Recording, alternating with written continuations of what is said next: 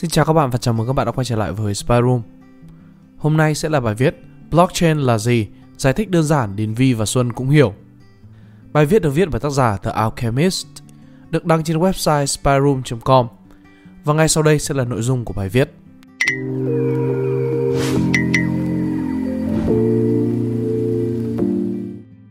Một mã chữ tiếng Việt dễ hiểu nhất về blockchain, tôi hứa. Xin chào, bây giờ đã sang CMN năm 2018 rồi, và nếu bạn đang tiếp xúc với loài người thì chắc chắn bạn đã nghe thấy hai chữ Bitcoin và blockchain trong suốt những năm vừa qua. Tôi đoán là có nhiều bạn cũng giống như tôi, nghe thấy Bitcoin một vài năm trước, quên mợ nó mất nó là cái gì, cho tới khi Bitcoin quay trở lại và chiếm trọn sự chú ý của giới truyền thông, lẫn giới trà đá vỉa hè trong năm nay. Tôi vẫn còn nhớ 3 đến 4 năm về trước, xem một video trên YouTube cố gắng giải thích Bitcoin, Blockchain và Mining là gì. Được cờ mờ, chỉ ước là hồi đấy chú ý lắng nghe hơn. Bài viết đầu tiên tôi sẽ giải thích cho bạn một cách dễ hiểu nhất về Blockchain là gì, vấn đề mà nó giải quyết và ứng dụng nào của nó là tiềm năng. Để bắt đầu, không giống các bài viết tiếng Việt khác, tôi muốn bạn biết đến vấn đề mà Blockchain giải quyết trước. Chưa một ai khẳng định mình giải quyết được vấn đề này một cách tuyệt đối. Đây là một vấn đề rất phổ biến trong ngành khoa học máy tính. Tưởng tượng thế này đi. Tầm vài ngàn năm trước, bạn là một nam nhi đại trượng phu và là một tướng lĩnh của đội quân Byzantine. Bạn cùng các tướng lĩnh khác đang hau háu chuẩn bị tấn công vào thành lũy của quân địch để cứu nàng công chúa xinh đẹp trong truyền thuyết. Đêm đến, thành lũy của địch bị bao vây bởi quân đội Byzantine và bạn chỉ huy một cánh quân. Những cánh quân còn lại nằm ở những vị trí khác nhau và được chỉ huy bởi các tướng lĩnh kia. Ok, tình huống thế này nhá, bạn và các tướng quân kia cùng phải tấn công một lúc và thành địch thì mới chiến thắng. Nếu chỉ cần tấn công phối hợp lệch nhau thì thôi, thua luôn.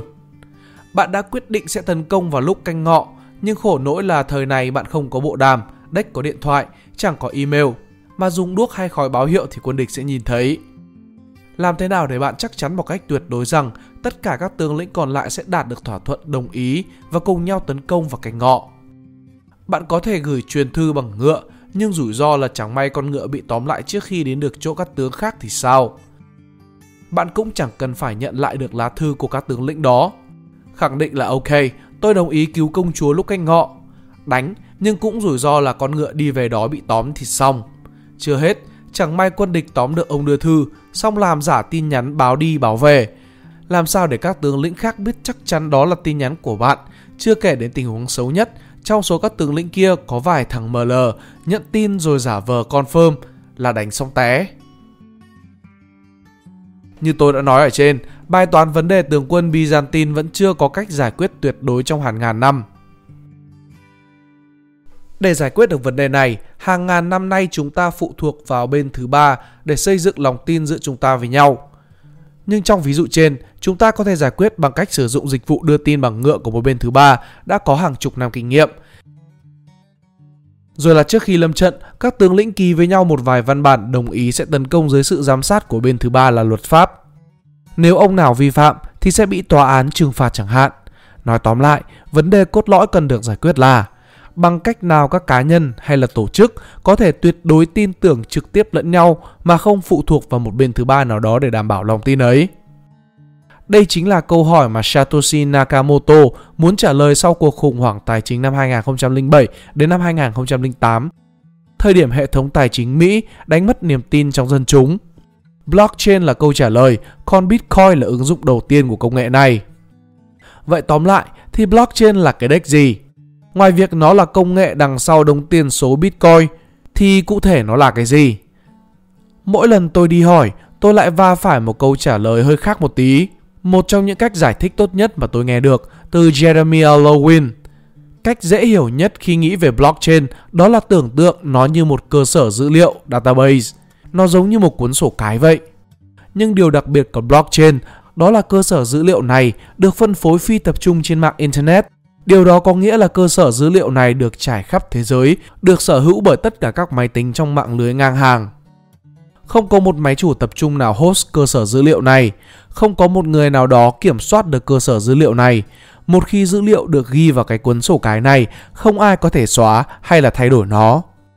Nó không thể bị hack. Nghe có vẻ kinh đấy, nhưng thế thì có gì thú vị vậy?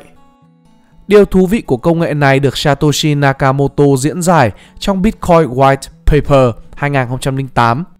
Blockchain đảm bảo được, hay nói cách khác, giúp mọi người tin tưởng được nội dung của cơ sở dữ liệu, cái cuốn sổ cái, mà không cần biết những người tham gia khác vào mạng lưới ngang hàng này là ai. Ai đang viết vào cơ sở dữ liệu này, có ai đang thao túng cơ sở dữ liệu này hay không. Blockchain giúp những người tham gia đạt được sự đồng thuận về thông tin mà không cần thông qua một bên thứ ba. Bằng việc sử dụng blockchain, bạn chuyển lòng tin mà bạn đã đặt vào các tổ chức tới một nền tảng đã được vận hành hoàn toàn bởi thuật toán. Một nền tảng mở, công bằng và trung lập. Một nền tảng mà sự thật là một đặc tính mà nó sở hữu, giống như Internet có tính truyền tải thông tin vậy. Vậy làm cách nào để chúng ta có thể có một cơ sở dữ liệu được phân phối không tập trung mà tất cả mọi người cùng tin tưởng vào nội dung đó? Làm sao mà blockchain có thể giải quyết được vấn đề Byzantine này? Câu hỏi này tôi xin phép được trả lời trong bài viết Blockchain hoạt động như thế nào vào lúc khác. Tôi biết bạn đang cảm thấy thắc mắc. Thế đờ mờ, cái blockchain này nó có ứng dụng đếch gì mà lại đẻ ra cái con Bitcoin vậy? Trước khi đi tới Bitcoin, tôi muốn đề cập tới ứng dụng của blockchain trước. Sự ra đời của blockchain đánh dấu lần đầu tiên trong lịch sử con người, chúng ta có thể thực sự sở hữu một số tài sản điện tử, digital asset. Bởi với blockchain, bạn có thể giữ lại ai đã sở hữu cái gì vào thời điểm nào mà không bao giờ sợ bị copy and paste. Ví dụ trong ngành ngân hàng tài chính đi, một ngày trading ở các bank lớn diễn ra kiểu như thế này. Ông A mua trái phiếu từ bên B. Trái phiếu này của B thì lại mượn từ ông C. Sau đó, bon này trong một ngày lại có được trade qua trade lại hàng chục ngân hàng khác và chốt ngày rơi về một ngân hàng nào đó chẳng hạn. Khổ nỗi chỉ cần một back office của một ngân hàng nào đó xảy ra lỗi không thu xếp chuyển giao trái phiếu này được là toi, mất cả nhiều tuần để quay lại sửa lỗi này, mà lỗi này là rất phổ biến trong giới tài chính. Bây giờ thử tưởng tượng, bạn có một cơ sở dữ liệu kiểu blockchain được chia sẻ giữa các ngân hàng. Nó tự động sẽ ghi ai sở hữu cái gì vào thời điểm nào, ai chuyển cho ai, số lượng bao nhiêu vào thời điểm nào. Đặc biệt là không ai có thể thay đổi hay thao túng được cơ sở dữ liệu này. Các ngân hàng sẽ biết ai đang sở hữu trái phiếu nào và có khả năng loại bỏ phần lớn các back office đang làm việc không hiệu quả.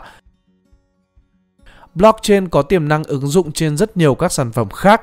Bạn có thể mường tượng ra blockchain có thể làm cơ sở dữ liệu, ghi lại tất cả mọi thứ có giá trị và quan trọng như là các loại giấy khai sinh, báo tử, đăng ký kết hôn, bằng cấp, bảo hiểm, xếp hạng tín dụng, hệ thống kế toán kiểm toán, bất động sản, dịch vụ y tế, cho tới chia sẻ dữ liệu lưu trữ đám mây, IPO, ứng dụng kiểu Uber Live, Airbnb Live và nhiều lắm. Blockchain giúp ghi lại ai sở hữu cái gì vào thời điểm nào mà không bao giờ sợ bị copy and paste.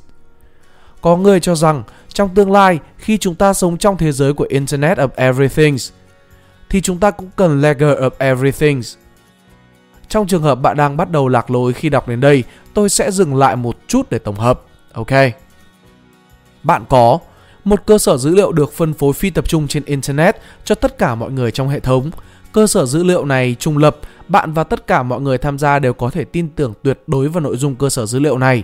Không ai có thể thay đổi được nó, hack nó, không ai sở hữu nó. Bây giờ nếu giả sử bạn đang có sứ mệnh xây dựng một ứng dụng lên trên nền tảng cơ sở dữ liệu blockchain này, ứng dụng đó dành cho tất cả mọi người, bạn sẽ làm gì? Đối với Satoshi Nakamoto, ứng dụng đầu tiên là Bitcoin, một đồng tiền mã hóa. Tại sao? Bởi với blockchain, bạn đã có khả năng thực hiện các giao dịch mà không cần thông qua một bên thứ ba là ngân hàng. Blockchain có thể giúp ghi lại chị Vi chuyển khoản cho chị Xuân 20 đồng, chị Vi còn 10 đồng, chị Xuân có 20 đồng, kiểu như vậy. Blockchain giúp thực hiện hóa một thế giới tiền tệ hoàn toàn trên nền tảng điện tử, thế giới không tiền mặt. Blockchain giúp tạo ra sự khan hiếm cho các tài sản điện tử và giám sát nó. Bạn sẽ không thể copy and paste một đồng ở đây sang bên kia để có 2 đồng được. Satoshi tạo ra 21 triệu đồng Bitcoin, chỉ thế thôi, không hơn không kém, không giống như tiền. Fiat Currency, chính phủ có thể in tiền thoải mái từ không khí và làm giảm giá trị đồng tiền trong túi của bạn qua một mỹ từ là lạm phát. Thế bỗng dưng dù bạn ở bất kỳ đâu trên thế giới, bạn cũng thực hiện được giao dịch.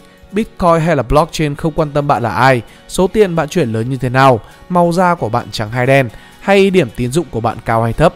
Bạn đủ số tiền trong ví và thực hiện được giao dịch. Bạn làm điều này không cần thông qua bank. Western Union, PayPal hay là ICA. Đồng tiền mà bạn sử dụng không chịu sự chi phối của chính phủ hay là ngân hàng nào. Đồng tiền này hoàn toàn nằm trong tay những người sử dụng nó là bạn và tôi. Rồi, đọc đến đây thì lại một tỷ câu hỏi nữa xảy ra trong đầu bạn. Thế đờ mờ, sao Bitcoin lại có giá trị? Giá trị này đến từ đâu? Tiền này không có ai đảm bảo sao? Tiền này không ai quản lý sao? Thế một ngày nó hết giá trị thì sao? Vân vân và vân vân. Tôi hiểu. Tôi sẽ nói thêm về tiền tệ trong các bài viết sau của mình. Còn giờ, có lẽ câu nói này của Satoshi Nakamoto là tạm đủ. Tôi đếch thể dịch được vì tôi rất là ngu dịch. Nôm na là nếu có đủ số người cùng tin và sử dụng đồng tiền này, hiệu ứng mạng, network effect sẽ xảy ra. Bitcoin sẽ tạo nên giá trị từ đó và biến nó trở thành một đồng tiền. Kết, đây nhá. Tạm thời thì nếu bố mẹ, ông bà, cô dì, chú bác hay là người yêu cũ vì hay là Xuân hỏi về blockchain thì các bạn sẽ biết trả lời như thế nào rồi nhá.